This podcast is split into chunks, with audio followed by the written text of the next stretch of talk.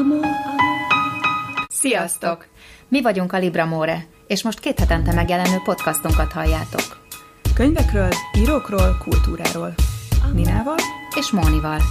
Libra More. Hallgasd, olvasd. Sziasztok! Sziasztok! Sziasztok! Ez a 88. adásunk. Nagyon találó és nagyon különleges címeket szoktam adni, de most nem kell külön címet adnom, mert annak a könyvnek a címét adhatjuk az adás címnek is, amiről a vendégünk Hoslik Gábor beszél nekünk. A könyvnek az a cím, hogy Térdek és egyéb furcsaságok, ez már magában is elég incsiklandóan hangzik.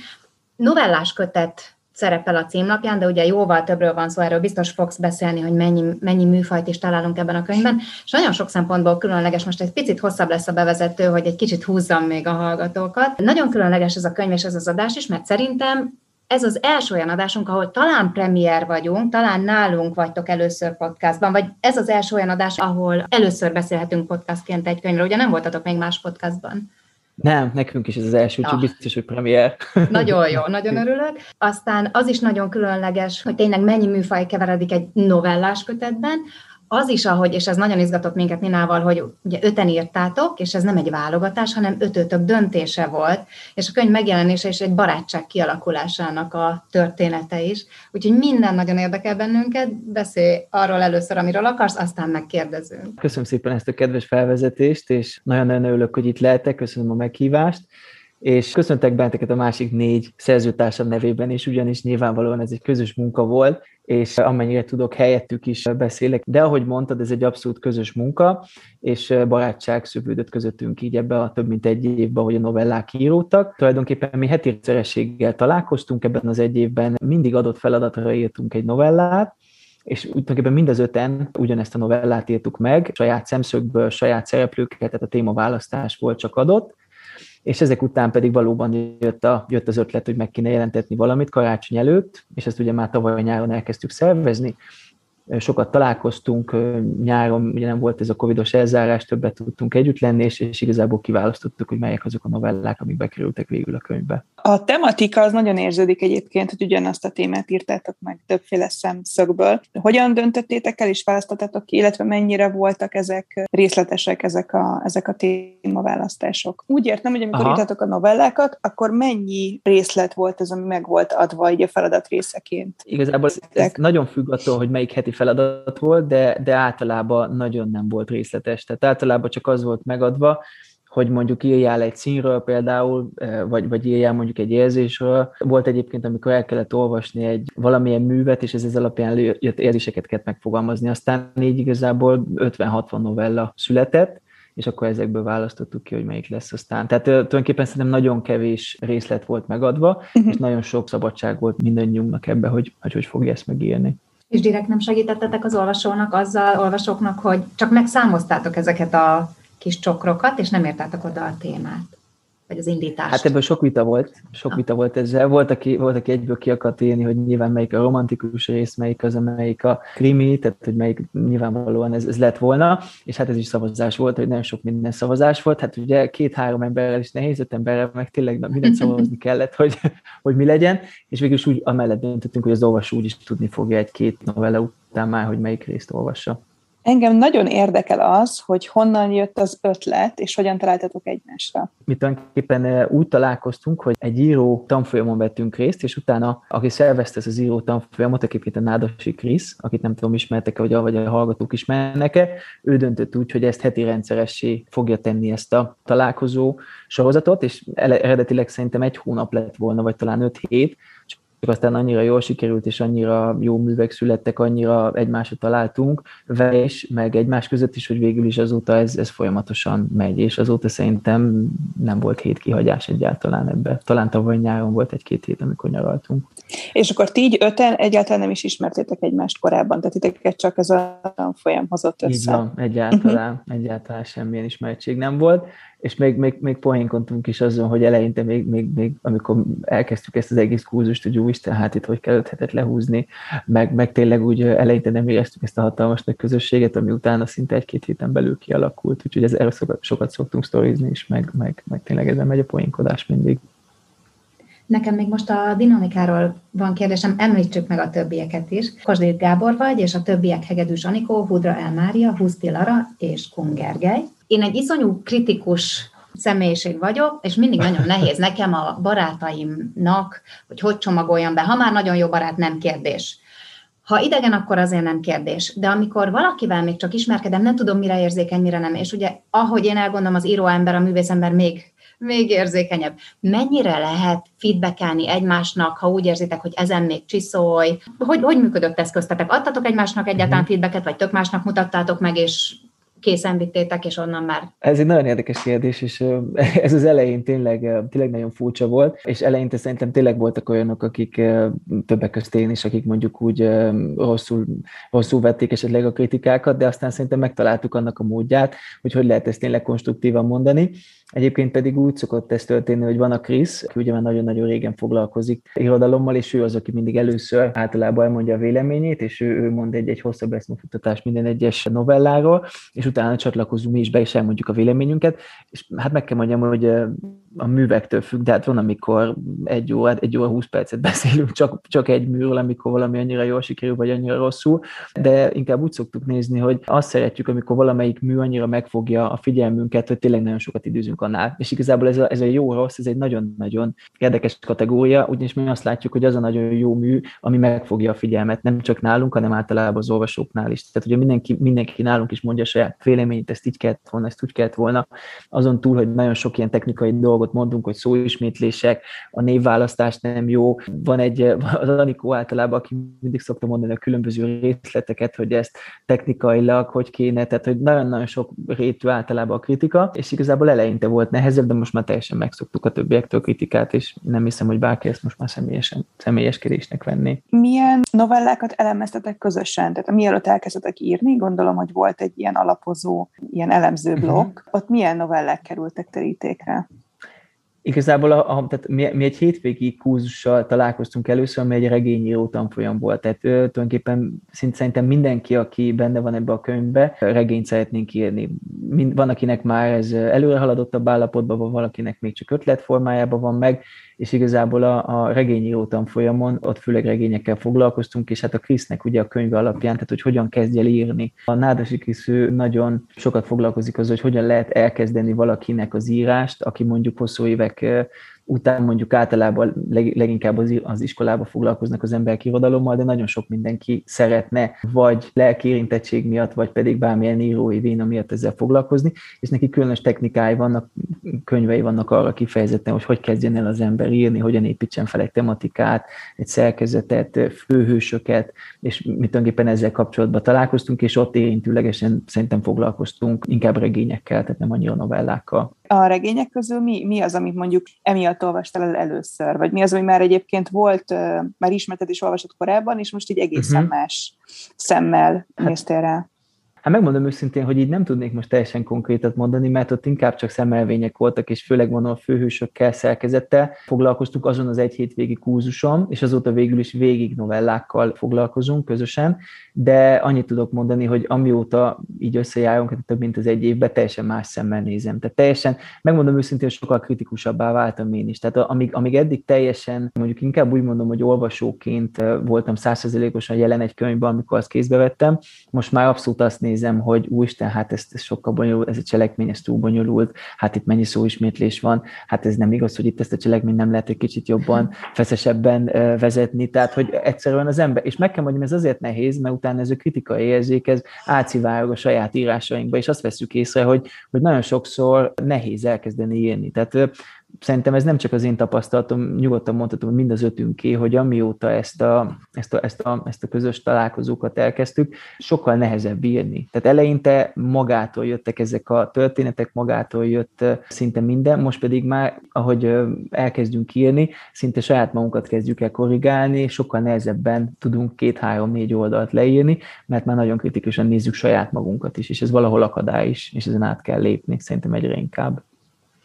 Könyv végén valószínűleg éppen amiatt, mert a végcél a regény, négy példaképet említesz, Shafak, Redfield, Krúdi és Bariko, viszont novellistát egyet sem, és engem nagyon érdekel, hogy novellistából ki az, aki. Megmondom őszintén, hogy én igazából továbbra is a regényeket részesítem előnybe, tehát hogy amikor, amikor én általában olvasom, akkor, át, akkor tényleg a regényeket szoktam olvasni, és a novellák tulajdonképpen nekünk azért jöttek, mert amikor, amikor találkozunk, akkor egyszerűen lehetetlen lenne egy, egy regényt felolvasni. Tehát általában úgy tekintünk a novellákra, mint egy, mint egy hosszabb regénynek az előképére, vagy pedig, vagy pedig hogy hogyan lehet, hogyan lehet megalapozni igazából a cselekményt. Tehát, hogy ezt, ez sokkal könnyebben felolvasható, át lehet adni a többieknek teljes egészébe, és utána nagyon jól tudunk erről vitatkozni. Tehát nálunk a fókusz továbbra is megmaradt a regényeknél, szerintem mind az ötünknél. Novellák azért is jöttek, mert úgy, úgy veszük észre, hogy a mai magyar társadalomban valahogy annyira időhiányban szenved mindenki, hogy a novella az a, az a terjedelem, amit így reggel, este tömegközlekedésen elolvasnak az emberek. És úgy látom, hogy megint jönnek vissza a novellák. Igazából olyan 8-9 fantasztikus novellát szoktam találni ezekbe a válogatás kötetekbe,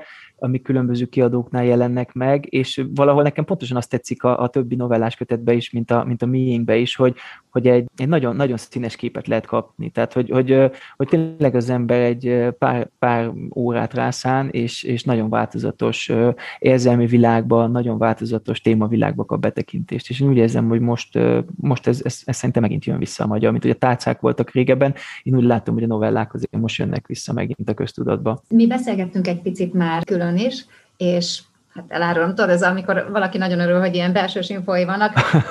Említettél az életet, akkor még nem olvastam a könyvet, említettél az életedből néhány dolgot, és nem tudtam nem észrevenni, hogy tele van önéletrajzi ihletésű, akár helyek, akár olyan mélyen nem tudtam, hogy, hogy mi mennyire volt igaz. Mennyire tudsz olyat írni, amiben nincs belőled semmi vagy kb. semmi. Megmondom őszintén, hogy én nagyon szeretek olyanokat is írni. Ugye nyilvánvaló most itt erről az öt novelláról beszélünk, de ahogy mondtam, itt a több mint egy év alatt 50-60 novella született, és uh, szerintem nagyon jól, legalábbis én nagyon szeretek olyanokat is írni, amik, amikben nem vagyok benne, de az az, az igazság, hogy nagyon szeretem azt, ami, ami, ami nyilvánvalóan valós dolgokat dolgoz fel, és én pedig különösen szeretem a lelki témákat. Tehát én engem nagyon-nagyon érdekel az, hogy, hogy ez a mai világ, a mai fiatalság, tehát nagyon-nagyon sok rétű az az érzelem világa, hogy felfogjuk ezt a változást, amiben én úgy érzem, hogy élünk. Most ugye nem is beszélve a Covid-ról, én úgy érzem, hogy az utóbbi 5-10 év annyi változást tartogatott, amit, amit szinte minden ember neki kell alakítani egy saját módszert, hogy hogy tudja feldolgozni, hogy tudja belehelyezni magát ebbe a folyamatos változásba, amiben élünk. És én igazából engem ez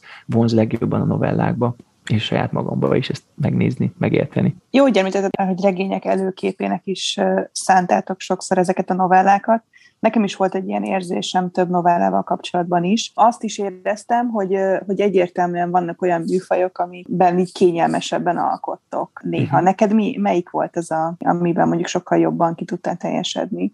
Illetve uh-huh. mennyire van egyébként ez összhangban azzal, hogy mondjuk milyen műfajú regényeket szeretsz, vagy történeteket szeretsz olvasni? Igen, ez érdekes, hogy a kettő az mondjuk egybeesik-e, vagy nem, teljesen nagyon jó a kérdés. Én megmondom őszintén, hogy én legszívesebben a, a fejlődés regényeket szeretem. Tehát, hogy én, én azt szeretem, amikor, amikor végig tudjuk követni a személyiségnek a változását, hogy hogy hatnak a különböző életesemények, hogy hatnak a különböző találkozások arra a főhősre. Én megmondom őszintén, hogy a regényeken kívül én nagyon-nagyon szeretem, és, és világértembe faltam a különböző önfejlesztő könyveket, és, és mindazt, ahol, ahol, ahol egyszerűen tetten lehet érni azokat a dolgokat, hogy, hogy hol lehet egy, egy problémát elkapni, megváltoztatni, átalakítani, és igazából hogy lehet ezt megjelenteni. Nagyon szeretem ennek a, ennek ugye a fejlődésregény részét, de, de nagyon szeretem ennek igazából az ilyen önsegítő, önképző könyves, tehát inkább a szakmai jellegű könyvekben megjelenő részét, tehát én mind a kettő oldalát ennek nagyon szeretem. Van kedvenc saját írásod egyébként? Kolostorból címűt szeretem a legjobban én szerintem, uh-huh. az ugye a Mateónak a története, uh-huh. aki ugye a Himalájában vagy hát nem akarok túl sokat róla mondani.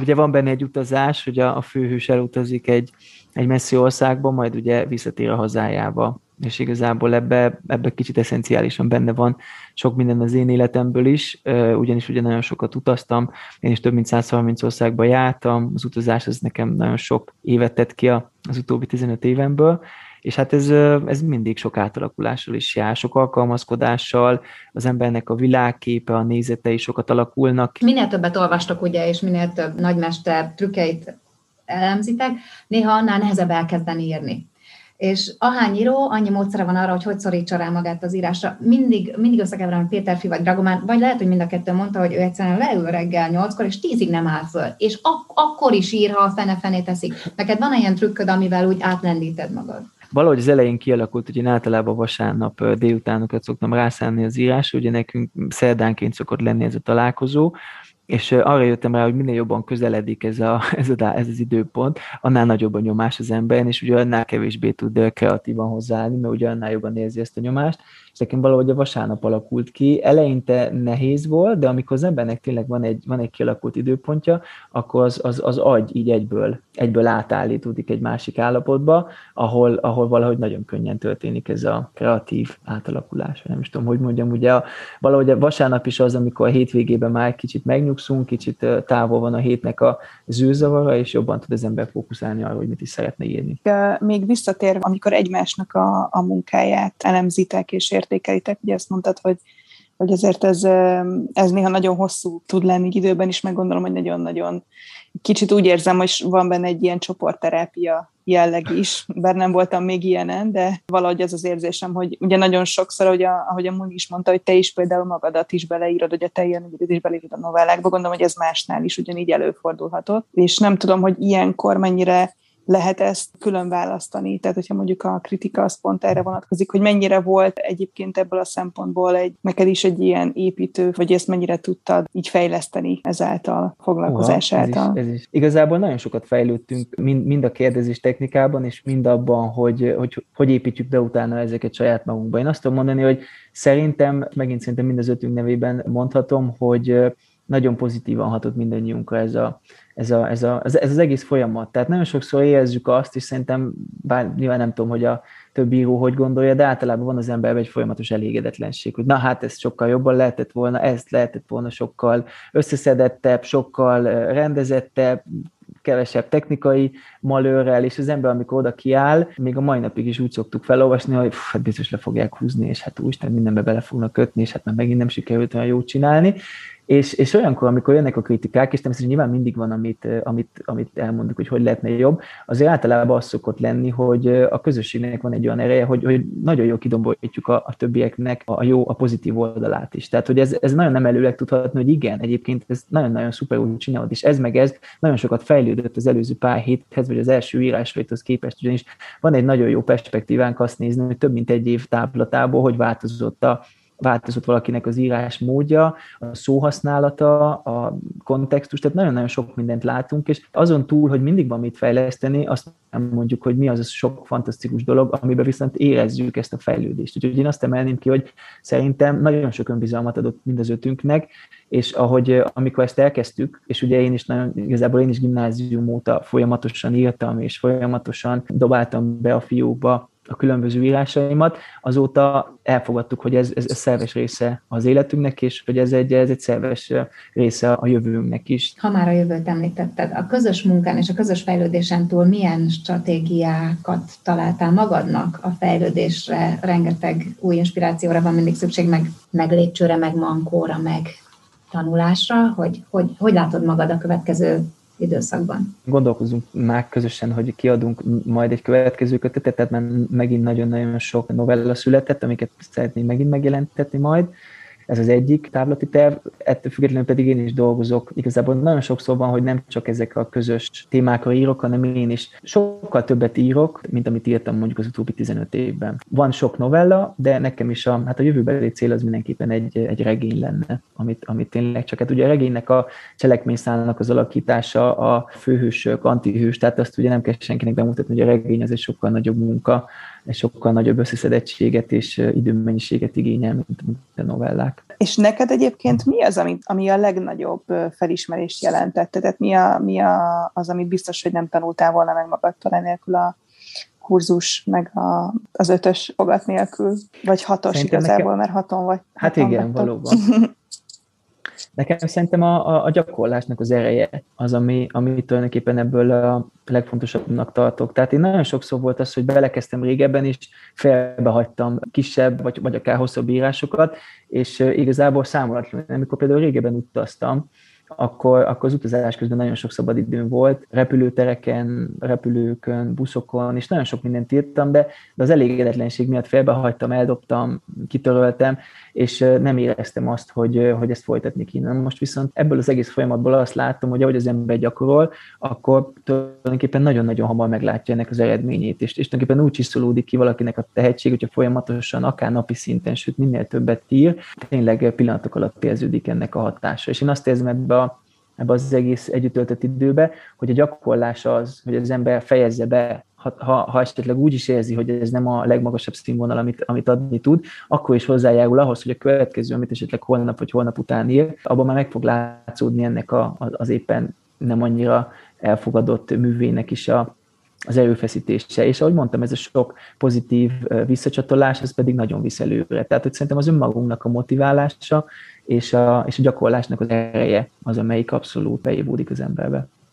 Hát ezzel le is lőtted az utolsó kérdésem, mert éppen azt akartam megkérdezni, hogy Gábor mit tudna azoknak üzenni, akik éveken át rengetegen lehetnek, akik fióknak írnak, de akkor a gyakorlást és a rendszerességet lehetne mondani. Praktikus kérdés a végére. Én mondhatnám azt, hogy aki szeretné elolvasni a kötetet a, a Mori Zsigmond költéren tőled megkapja, de a többiek nem annyira örülnének ennek, mert ha elosztogatnád az összes kinyomtatott példányt, hol lehet megszerezni a könyvet? Amit biztos, hogy tudok mondani, ugye sok könyvesbolttal most éppen kapcsolatban állunk, de ami teljesen biztos, ez a Láma kiadó, ugye a kiadónál lehet megenni, tehát a lámakiadó.hu, és akkor ott, ott a webshopban meg lehet rendelni a könyvet egyébként nagyon egyszerűen, és akkor ki is lehet szállítani egy pár pár nap alatt készhez kapja mindenki, és hát remélem, hogy minél többen elolvassák, és remélem, hogy minél többen megosztják velünk a véleményüket, ugyanis ahogy mi is megosztjuk egymással ötünk a véleményünket, nagyon kíváncsi vagyunk az olvasóknak a véleményére is, és nagyon jó visszacsatolás nekünk is a, a jövővel kapcsolatban. Nagyon köszönjük ezt az interjút, Gábor.